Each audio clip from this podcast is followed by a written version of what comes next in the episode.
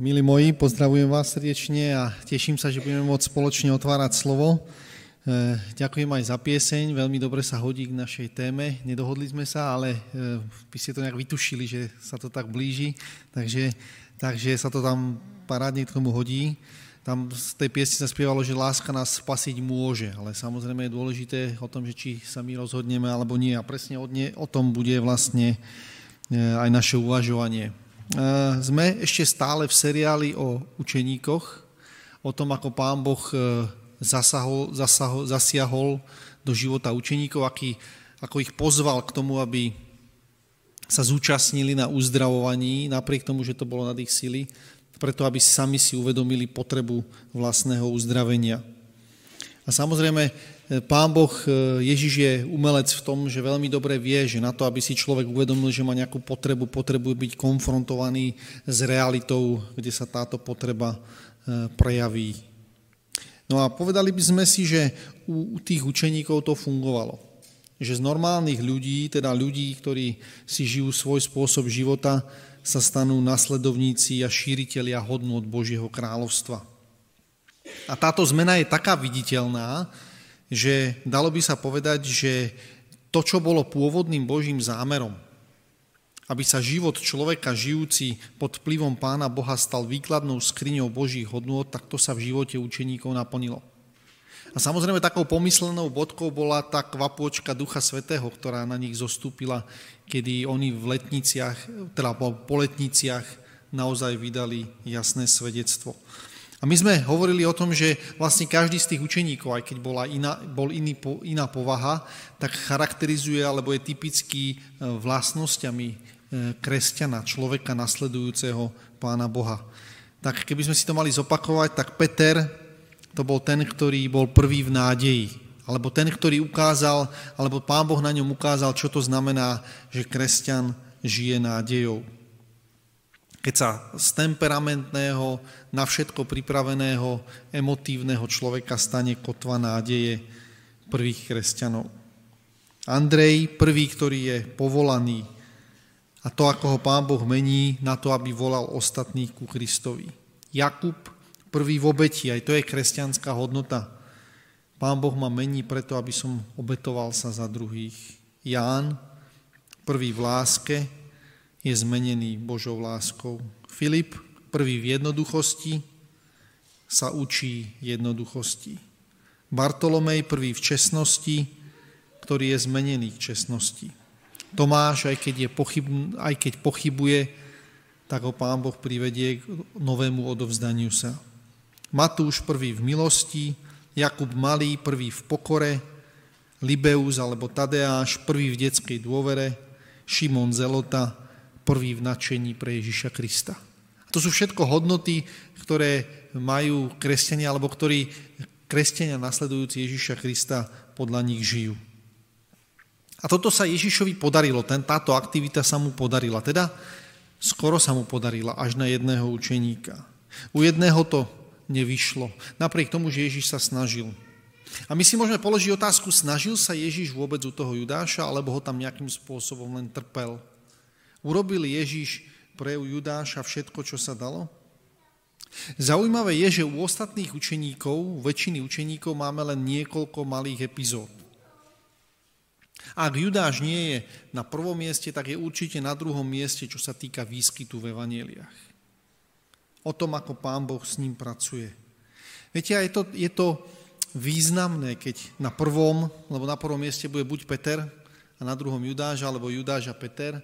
Zaujímavé, že na prvom a druhom mieste sa vyskytnú zradcovia. Všimte si, a to, že ich tam Ježiš má, a to, že sú tam tak často spomenutí, to hovorí nie o tom, že Ježiš týchto dvoch trpel, ale že to bol zámer, jeho sústavná snaha pomôcť a zachrániť. To, čo je zaujímavé, je, že podobný príbeh ako s Judášom v Ježišovom prípade sa stal Pánu Bohu v nebi. Spomínate si na ten príbeh. Jedna z bytostí, ktorá dostala od nebeského Otca tú najlepšiu starostlivosť, vzdelanie, výchovu a postavenie, sa rozhodla ísť inou cestou. Svojou cestou. A Otec robil, nech robil čokoľvek, a môžete čítať vo veľkom spore aj v patriarchov a prorokov, že Pán Boh sa snažil Satana zachrániť, ale že nebolo, nebolo možné. Táto postava sa rozhodla i svojou cestou. A otec nech robil čokoľvek, nevedel mu pomôcť. Všimnite si, to nebol jediný pokus, ktorý Pán Boh mal zachrániť Lucifera. To bola systematická snaha priviesť Lucifera späť k životu. Lebo tam, kam smeroval, to bolo preč od života. A napriek tomu, že Pán Boh urobil všetko, čo bolo v jeho silách, Lucifer sa rozhodol ísť cestou, akou sa rozhodol. A to si myslím, že je trochu povzbudenie aj pre nás rodičov.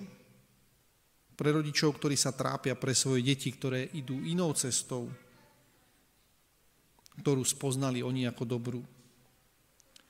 Ani otcovi nevyšla, otcovi s veľkým O, nevyšla výchova na sto percent.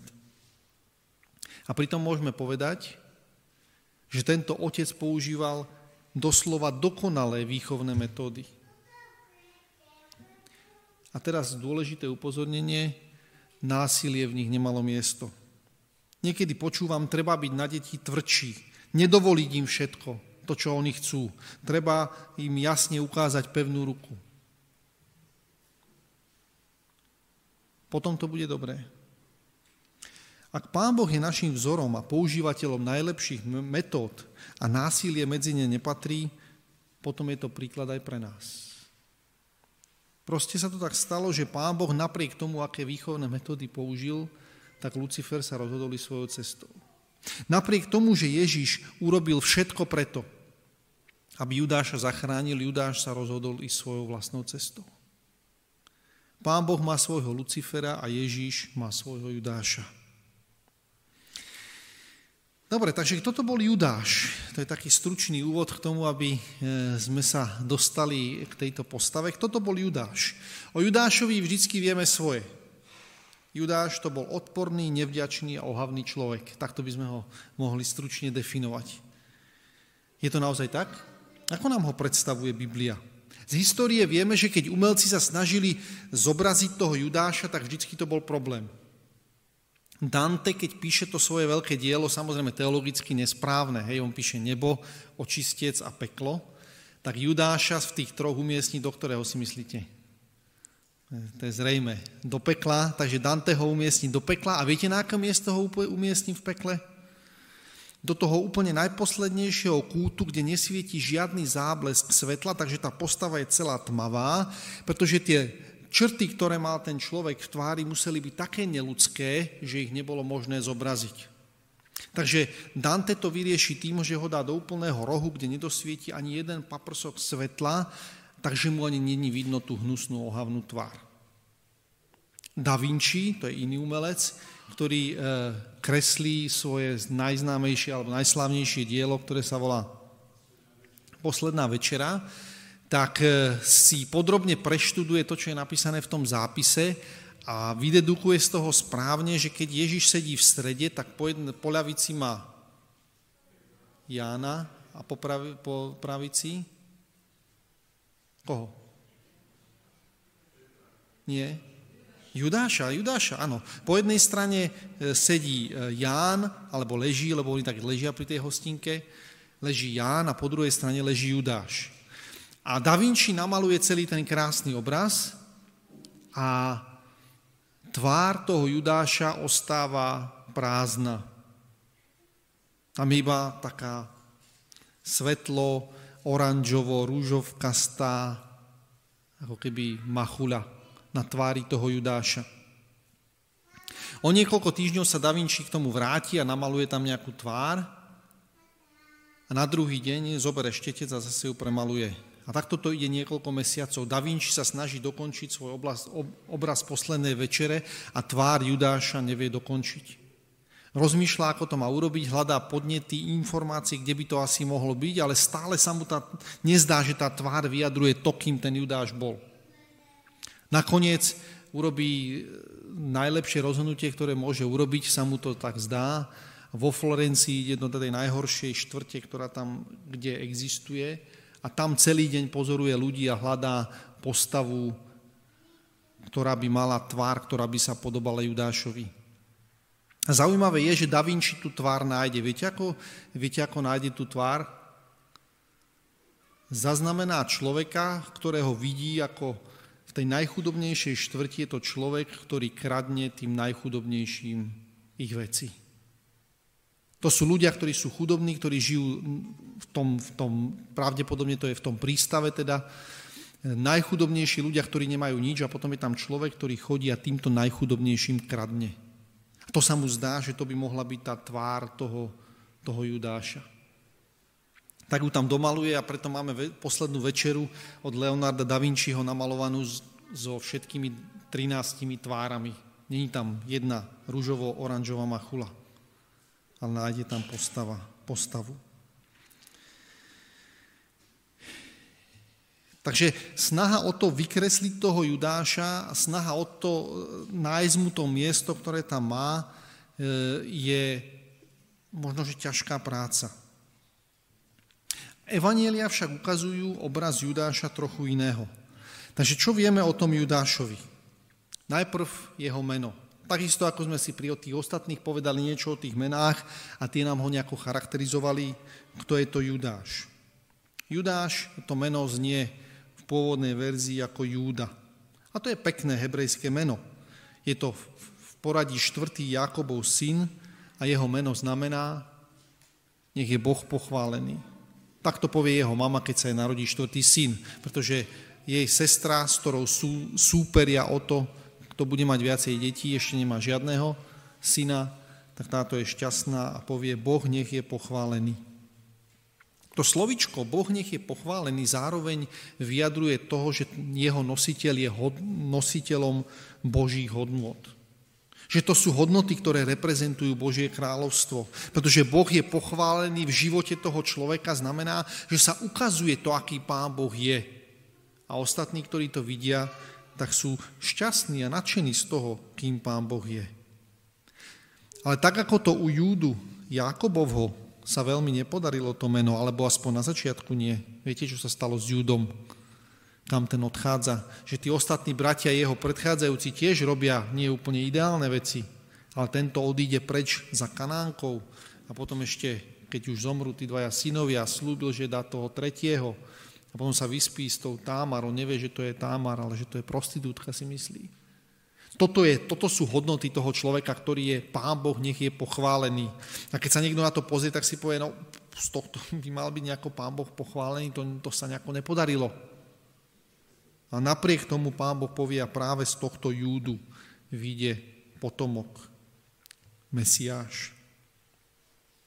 To ukazuje na to, že Boží zámer s človekom, ktorý sa trápi, ktorý žije nie ideálnym spôsobom života, nie je v tom, aby som ťa napomenul, aby som ťa napravil, ale v tom, aby som ti ukázal, ako sa dá žiť život lepšie.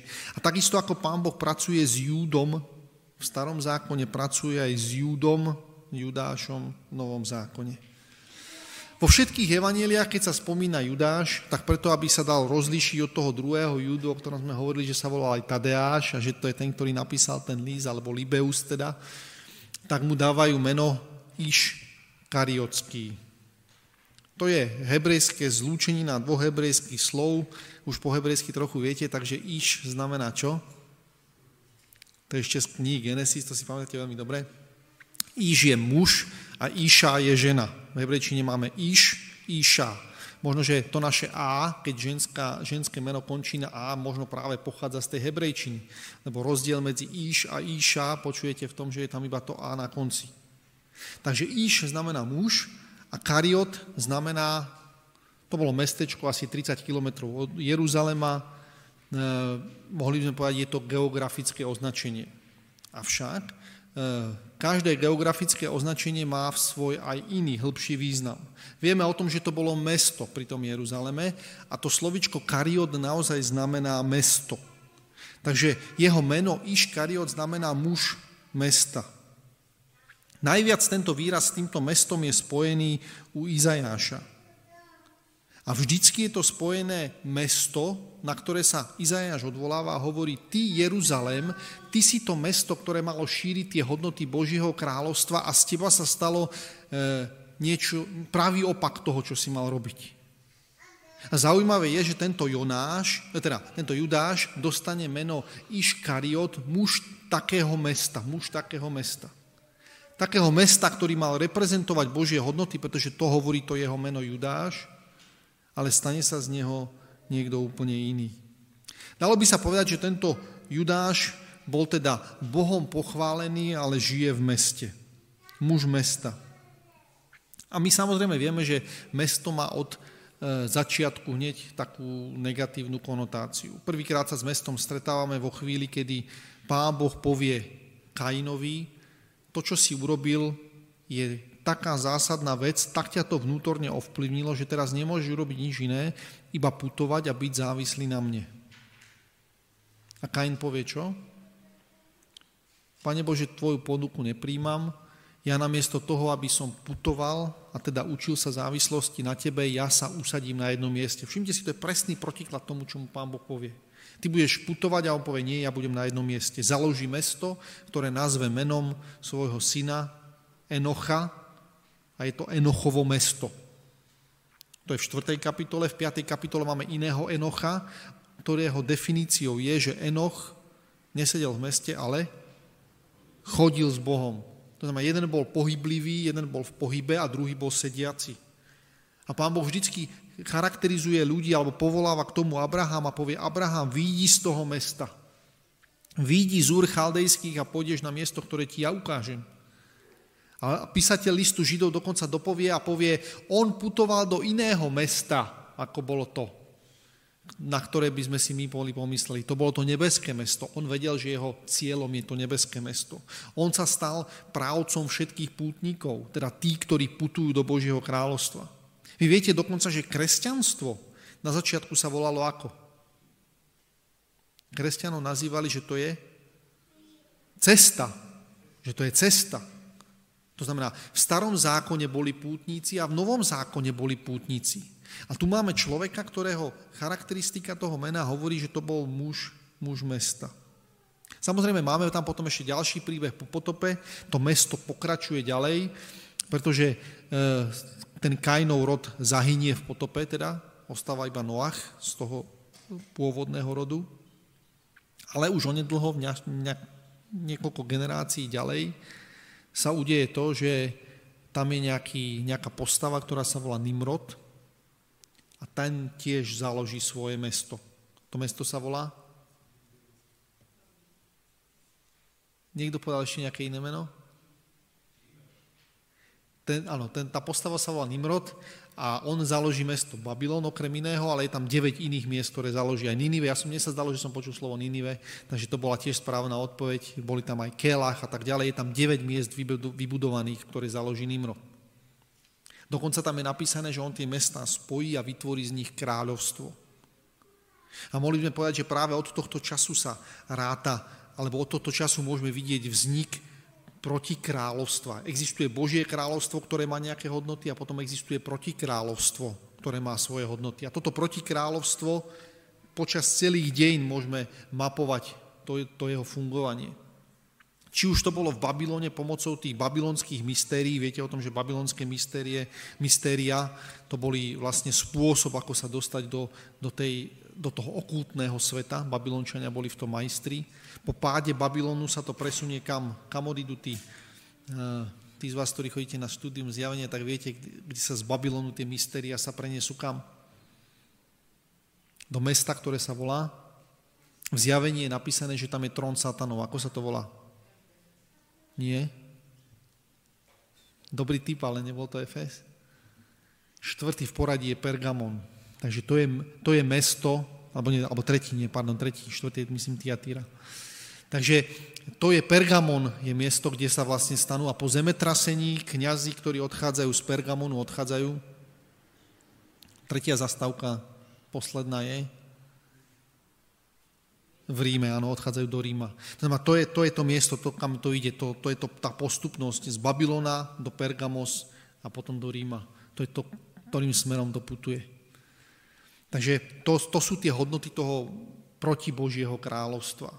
A samozrejme, že máme počas celej histórie ich reprezentantov a jeden z nich je aj Judáš, o ktorom Ježiš sám povie, že je to Satan, teda diabol, hovorí o ňom, že je diabol. Dobre, keď ideme k tomu naspäť, k tomu Judášovi, tak je to muž z mesta, dalo by sa povedať, že to je človek na úrovni. V porovnaní s ostatnými učeníkmi, ktorí sú jednoduchí ľudia z dediny, z vidieka Galilea, to je, to je, má aj taký prívlastok pohanská Galilea, čo by mohlo byť odtiaľ dobre, to sú ľudia, ktorí nerozumejú Božím zákonom, to sú ľudia, ktorí sú poškvrnení všelijakými rôznymi vecami, kontaktom s tými nečistými všelijakými ľuďmi. To my v Jeruzaleme, to my tu dole, to my z toho hlavného mesta, my tomu rozumieme lepšie.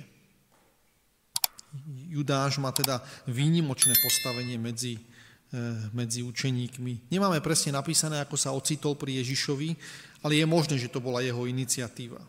Samozrejme, Ježiš ho prijal a povedal o tom, že aj teba som si vyvolil, teda, že budeš chodiť so mnou. Ale viete o tom, že niektorých povolávajú ich kamaráti, niektorých povoláva Ježiš sám a niektorí možno prišli sami. A to by mohol byť prípad tohto Judáša. Judáš si vypočíta, že zo všetkých tých možností, ktoré má, táto sa mu zdá najlepšia. Všimte si, počas celých tých tri a pol roka, keď chodí s Ježišom, učeníci ho z ničoho nepodozrievajú. A to, a za akou vervou ho potom dávajú vo vymenovaní učeníkov na posledné miesto, ukazuje to, aké veľké sklamanie pre nich ten Judáš bol. Správaním, svojim postavením, vystupovaním a rečou to bol človek vznešený, ktorý si zaslúžil skôr prvé miesto. Vzdelaný, rozhladený a oni mu zveria pokladnicu. Napriek tomu, že medzi sebou majú niekoho, kto sa kvalifikáciou lepšie hodil na pokladníka. Viete, kto to bol? Áno, Matúš, predtým zamestnanec daňového úradu, bol pre nich ideálnou prvou voľbou. Okrem toho, že tam bol Judáš, človek vzdelanejší, pravdepodobne kultúrnejší, dôveryhodnejší, ktorý preskočil aj Judáša, čo sa týka povolania. A pri poslednej večeri, všimnite si, a to je to, kde sa dneska budeme zameriavať naša pozornosť, pretože Ježiš systematicky pracuje práve s Judášom pri poslednej večere, večeri, keď sa hádajú o to, že kto bude z nich v tom Božom kráľovstve, na tom najvyššom mieste. Všimnite si, nikto z nich nepovie, a Judáš to nemôže byť, lebo Judáš je zlodej, on kradne z mešca, to Judáš, v každom prípade toho vyškrtneme, jedného máme konečne vonku, takže iba medzi nami jedenáctimi. Nikto ho nepodozrieva. Dokonca Ježiš, keď mu povie, čo, čo urobiť, čo máš urobiť, urob rýchlo, tak oni si myslia, ide dať chudobným nejaké peniaze, lebo tak ho poznajú. To je pre nich postava Judáša. To znamená, že ten obraz si musíme o Judášovi trochu poopraviť. Na prvý pohľad na jeho tvári nie je vidno nič.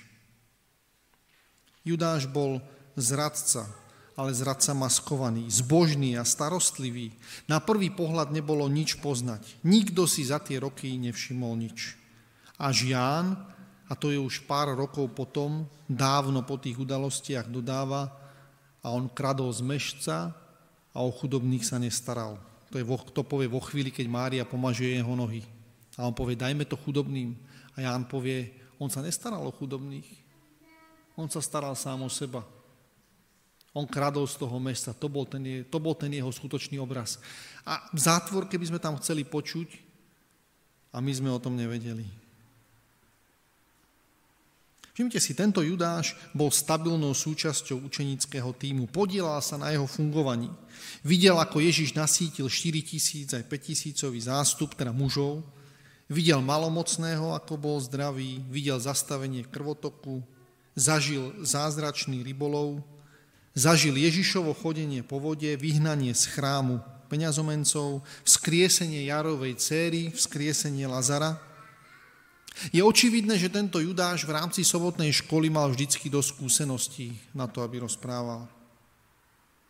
A Ježiš aj jeho vyslal do služby. Nevieme presne, s kým ide, možno, že to bol ten, ktorý bol v tom zozname hneď pred ním. Ale v každom prípade on do služby ide a vracia sa nadšený.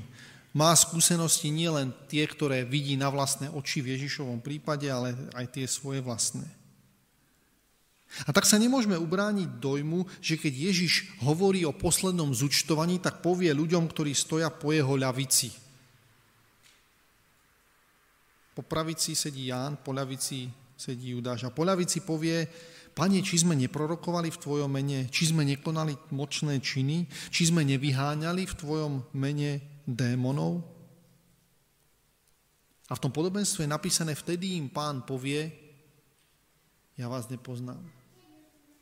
Viete, ja to slovičko nepoznám, to není to, že ušli ste moje pozornosti. Ja som si tam všímal tých ľudí, ale teba, teba som si nejako nezapamätal, ty si sa kde zobral. On je predsa po jeho ľavici. To je ten, ktorý mu je najbližšie. Tak ako sme čítali v Žalme štyridsiatom prvom Ten, ktorý bol môj priateľ, ten, ktorý je môj chleba, pozdvihol proti mne svoju petu. Táto činnosť, napriek tomu, že bola zbožná, napriek tomu, že všetko fungovalo ako má, tohto človeka, Judáša, vnútorne nezasiahla, nepremenila. A navonok pritom na Judášovi nie je vidno nič. Znova si teda musíme poopraviť mienku o tej diabolskej, zákernej a hnusnej Judášovej tvári. Pretože tá tvár sa nám začína nápadne podobať na tvár zbožného, milého, ochotného, pomáhajúceho a verného nasledovníka Ježiša Krista, ktorého nikto zo spoluveriacich nepodozrieva z toho, že by, mal, že by nemal byť kandidátom Božieho kráľovstva. A pritom v srdci je to človek mesta, neochotný nasledovať Krista a už vôbec nie kamkoľvek pôjde, ktorý si veľmi dobre vie spočítať, čo investuje a ako sa mu tá investícia má vrátiť. Že sa ho to vlastne nemusí dotknúť. Že tohto Ježiša nemusí mať naozaj rád. Že len urobí to, čo je naozaj potrebné. Že totiž ani ľudí okolo seba nemusí mať rád. Že stačí ich použiť a využiť na svoje zámery. Táto postava presvedčivo žije dvojitý život. Láska k peniazom a k postaveniu určuje jeho ďalšie kroky. Povedzte, na koho sa vám podobá tá tvár?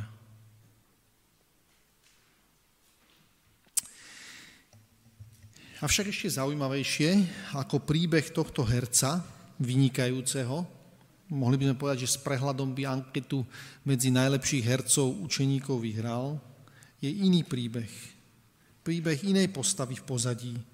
Postavy, ktorá sa nenechá oklamať výzorom zbožnosti, ale vie o tom, čo je v každom človeku. Spomínate si, o kom to Ján povie? Nepotreboval, aby mu niekto niečo o niekom hovoril, pretože vedel, čo je v každom človeku.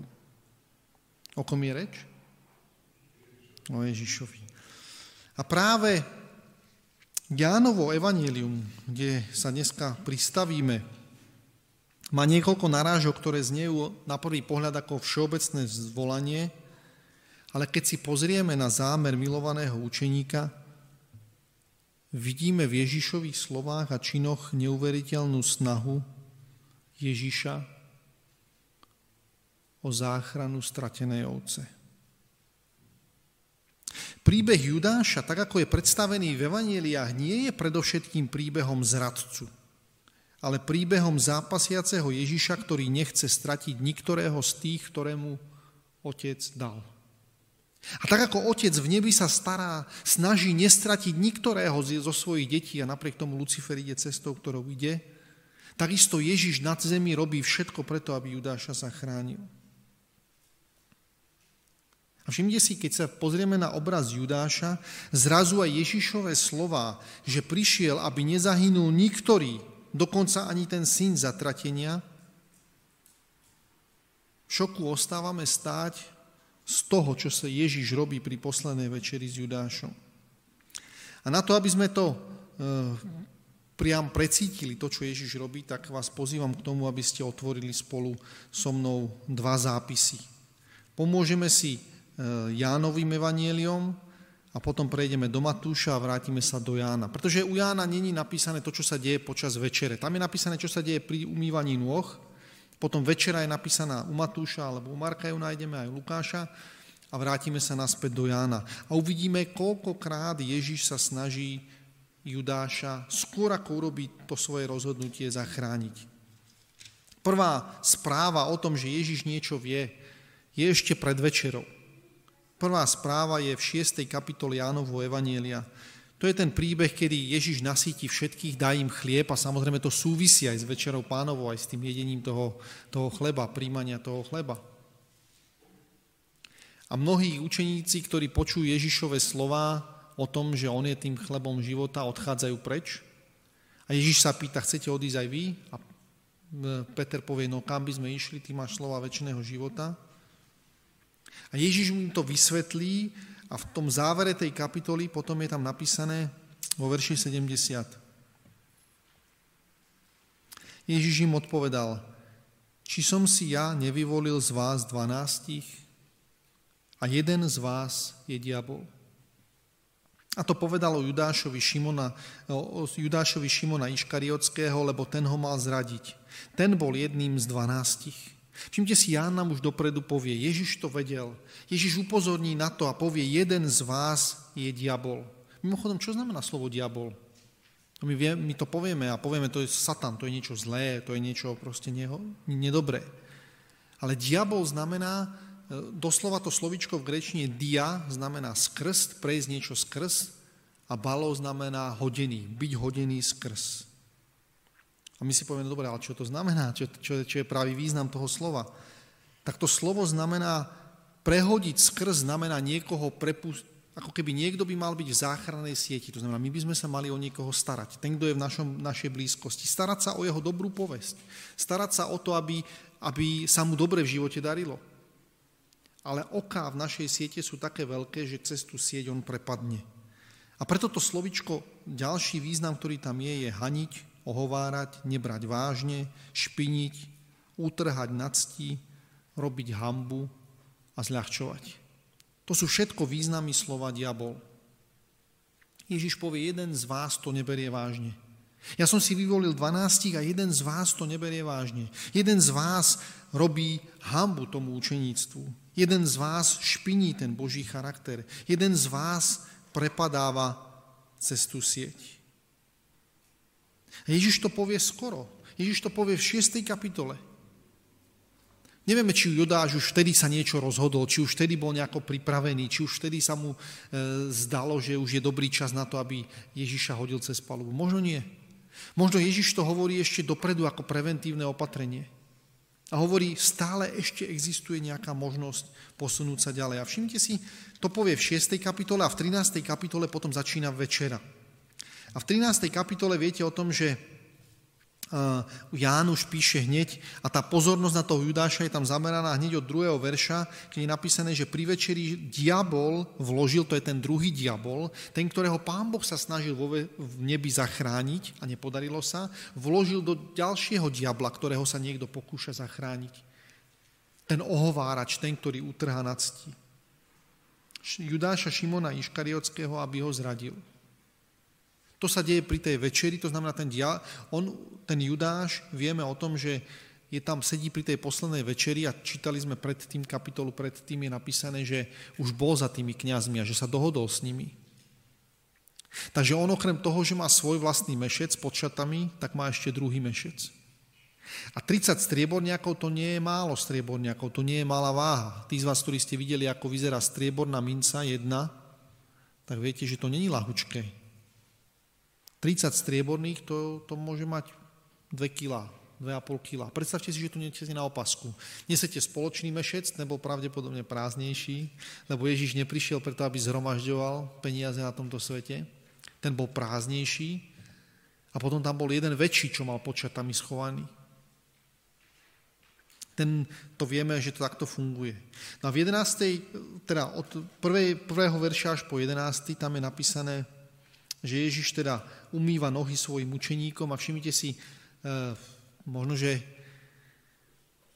Judáš sa snaží, aby ten mešec nebolo vidno. Keďže si umývajú nohy, tak musia si vyhrnúť zásteru a s tým mešcom, keď vám ten mešec udrie o zem alebo čo vám spadne, tak e, to by bolo podozrivé. Takže Judáš dáva veľký pozor na to, aby sa s tým jeho špeciálnym mešcom, o ktorom nikto nevie, aby sa nič nestalo. A napriek tomu Ježiš povie v jedenástom verši druhé také zvolanie pokus o záchranu Judáša. Druhá snaha Judáša zachrániť. On povie v desiatom verši, Ježiš povedal, ten, kto je umytý, nepotrebuje iného, len aby si umyl nohy, lebo celý je čistý, aj vy ste čistí, ale nie všetci. Ježiš naznačí, že vie, čo sa tam deje. Ježiš vie, že tam je niekto, kto nie je čistý medzi nimi. Že má niekto mešec, ktorý tam nepatrí. mešec, ktorý je mzdou za krv. V jedenástom verši Jan dodá, lebo poznal svojho zradcu a preto povedal, nie všetci ste čistí.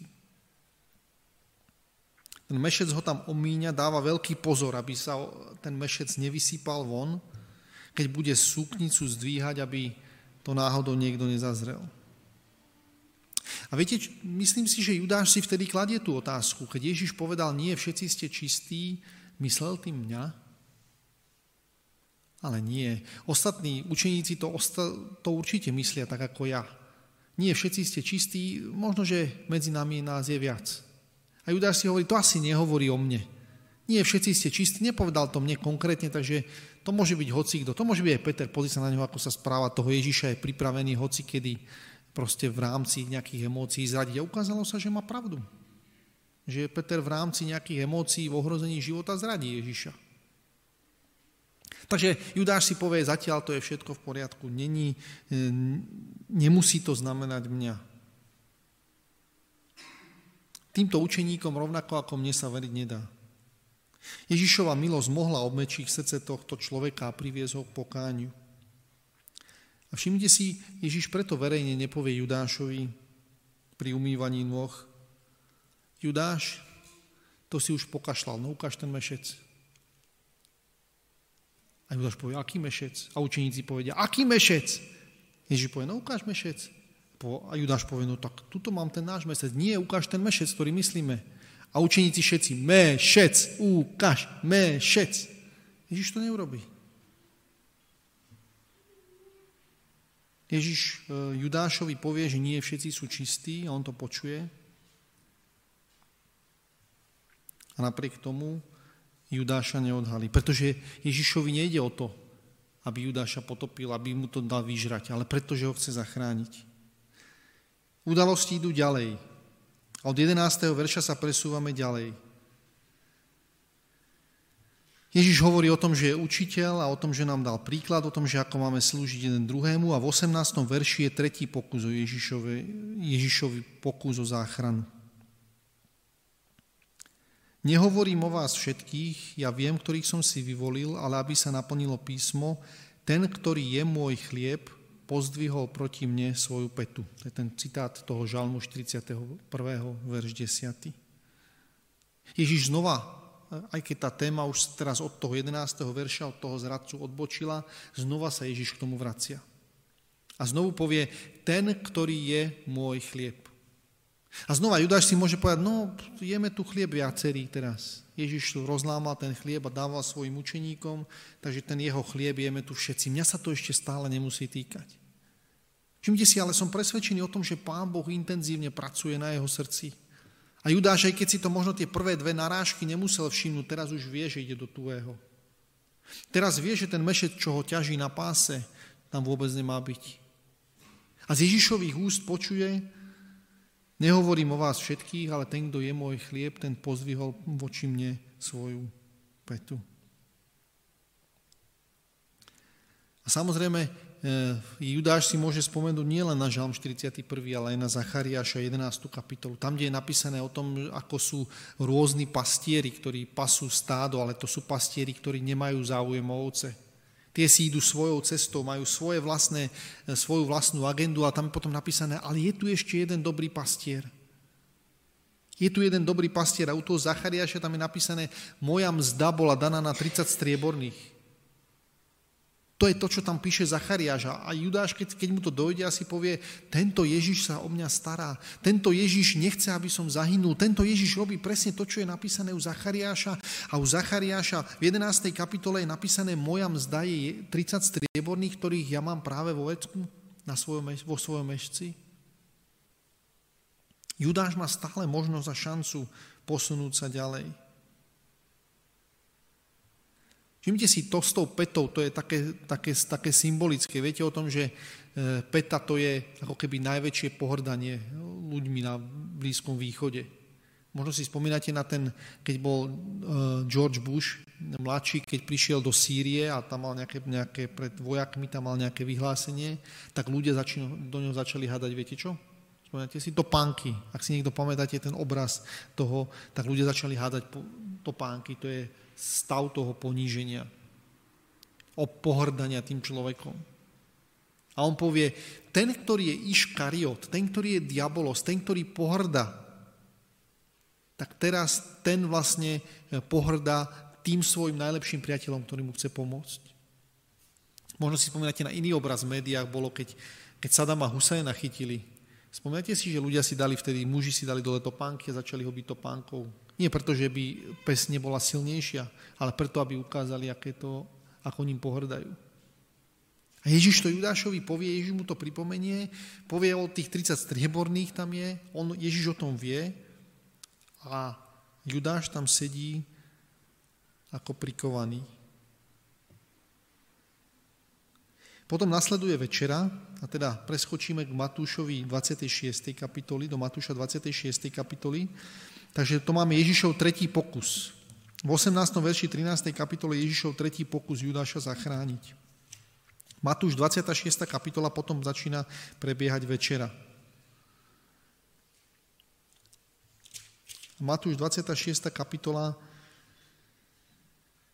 Ježiš, keď vlastne sadnú si za stôl, to je verš dvadsiaty, sadol si s dvanástimi a keď jedli, Ježiš povedal, amen vám hovorím, že jeden z vás ma zradí. To predtým bolo pri umývaní nôh. Oni si poumývajú nohy a teraz si sadnú k večeri a Ježiš sa znova vracia. Už tretíkrát k téme zrady jedného svojich priateľov. A zase nerobí to preto, že chce toho Judáša. Kto ho mohol v, prvej, v prvom kole ho mohol e, ako keby odhaliť. Judáš, tuto vidím, niečo máš pod ruchom, poď ukáž, čo máš mešec. Už tedy to mohol urobiť, ale on to nerobí. Tu je napísané, jeden z vás ma zradí. Vtedy sa veľmi zarmútia, začali mu hovoriť každý jeden z nich, či som to azda ja, pane? To je pri večeri teraz.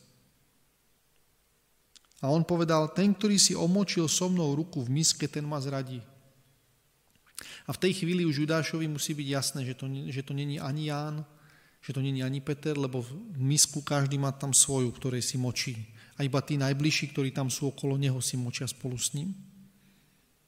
Už je jasné, že to nie sú všetci učeníci. Už ten, ten okruh tých, tých podozrivých, ako keby, sa čoraz viacej zameriava na toho Judáša. Aj keď Judáš si predtým mohol povedať, však aj Peter to môže urobiť. Jeden z vás ma zradí, to môže byť hociktorý. Ten, ktorý je môj chleba, však všetci tu jeme ten Ježišov chleba.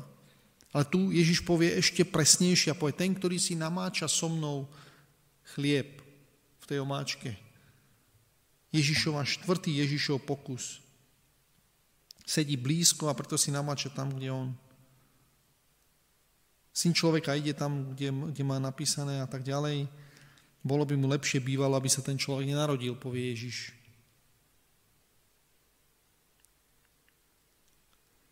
A v dvadsiatom piatom verši je napísané, a vtedy povedal Judáš, ktorý ho zrádzal, povie Matúš, či som to azda ja, rabi?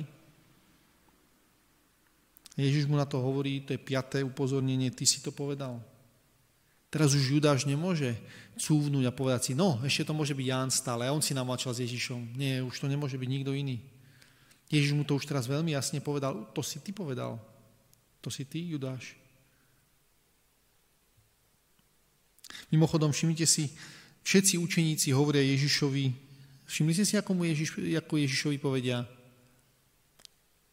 Povedia ma, či som to azda ja, pane? A pane to je v gréčtine znamená Kyrios, ty si pán môjho života. Viete, ako mu povie Judáš? Som to ja, azda rabi. A rabi je všeobecné označenie pre učiteľa. Pre Judáša Ježiš není jeho pán. Pre ostatných učeníkov, všetci ostatní, tam je napísané, každý jeden z nich hovoril, či som to ja, pane, či, či som to ja, ty, ty, si, ty si môj pán, ty si pán môjho života. A Judáš veľmi trefne povie, som to azda ja, učiteľ? Ja s tebou nemám nič spoločné. Ja, ty si pre mňa učiteľ, ty si pre mňa ten, ktorý mi pomôže, aby som môj život sa dostal do určitej sféry, o ktorej si myslím, že by to tak malo byť a že to je správne a to, to je všetko to, čo mi stačí. Ježiš mu na to piatýkrát pri poslednej večeri mu povie, Judáš, ty si to povedal sám. Znova sme naspäť v trinástej kapitole, pretože tam je zase po večeri, toho prebieha.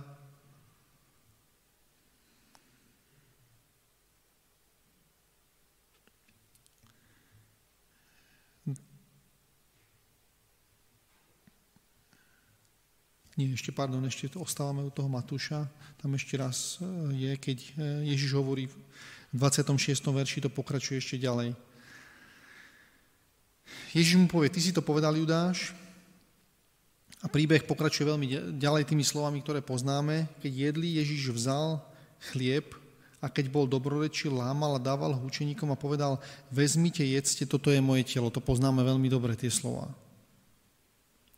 Potom vzal kalich a poďakujúc, dal im ho so slovami, pite z neho všetci a počúvajte, čo povie, aké slova.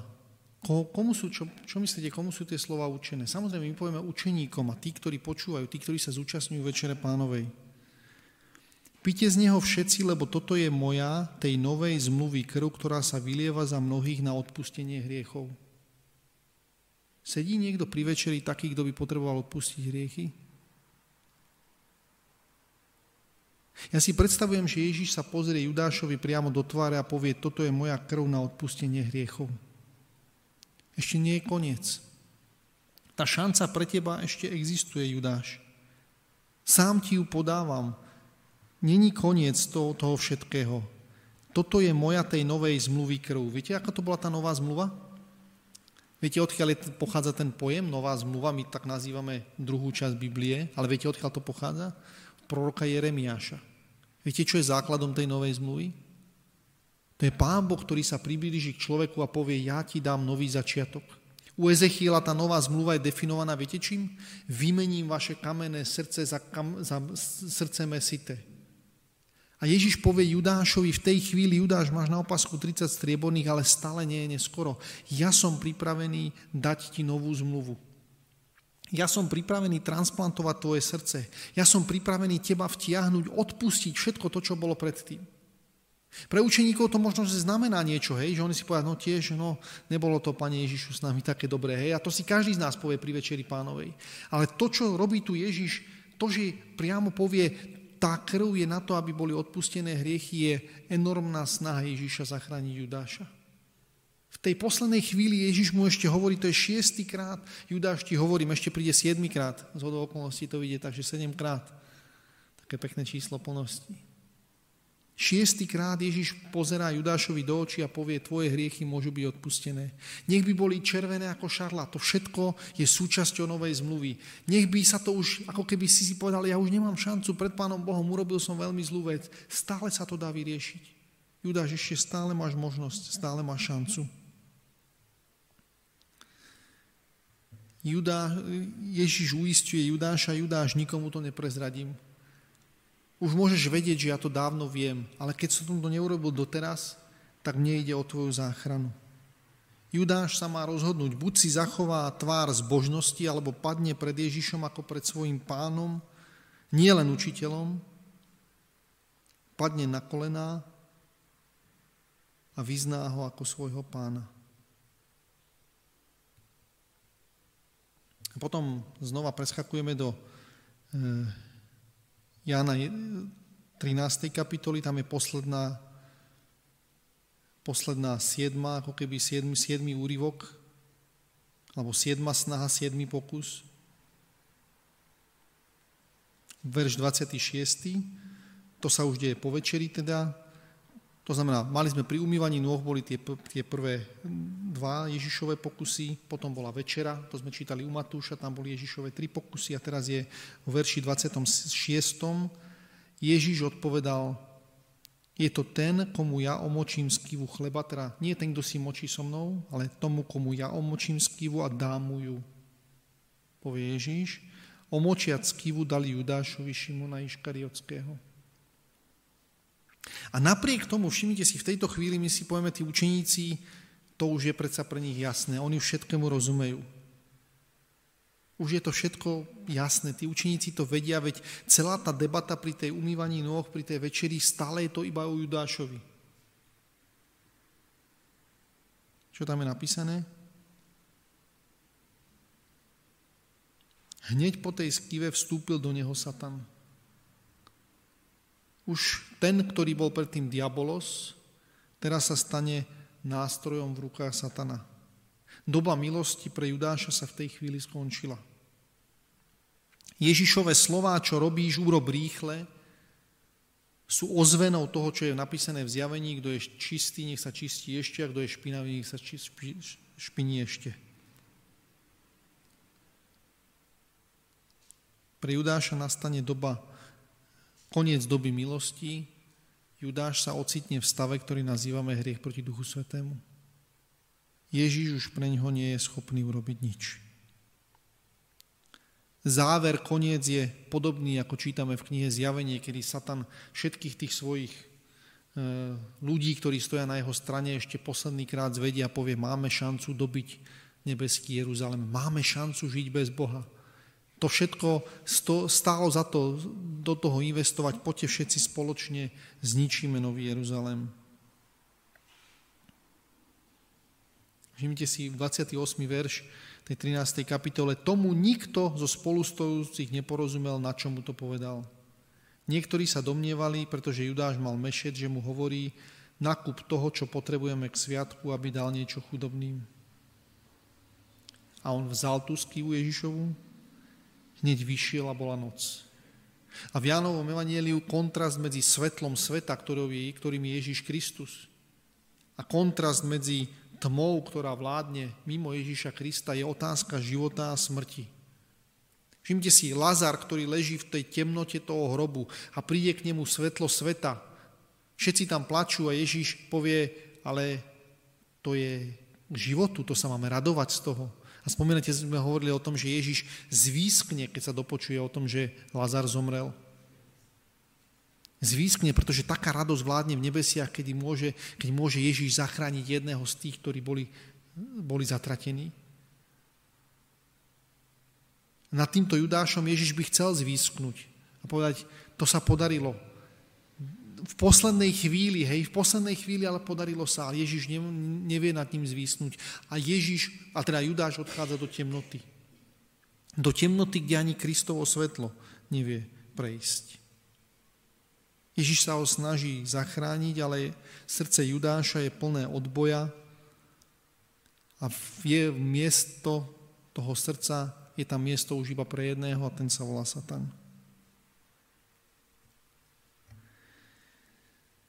A tak vidíme Ježišovu neúnavnú snahu zachrániť tohto muža. Ježiš naozaj chce zachrániť všetkých. Všetci tí, ktorí potrebujú záchranu, a to sme my všetci, majú byť Ježišom zachránení. Jediná možnosť, ako nebyť zachránený Ježišom, je trvalo odmietať Ježišov pokus o tú záchranu. A tak sa stane, že v piatok visia obaja. Jeden z lásky k ľuďom a druhý z lásky k peniazom a sebe samému. Vlastným pánom a vlastnému postaveniu.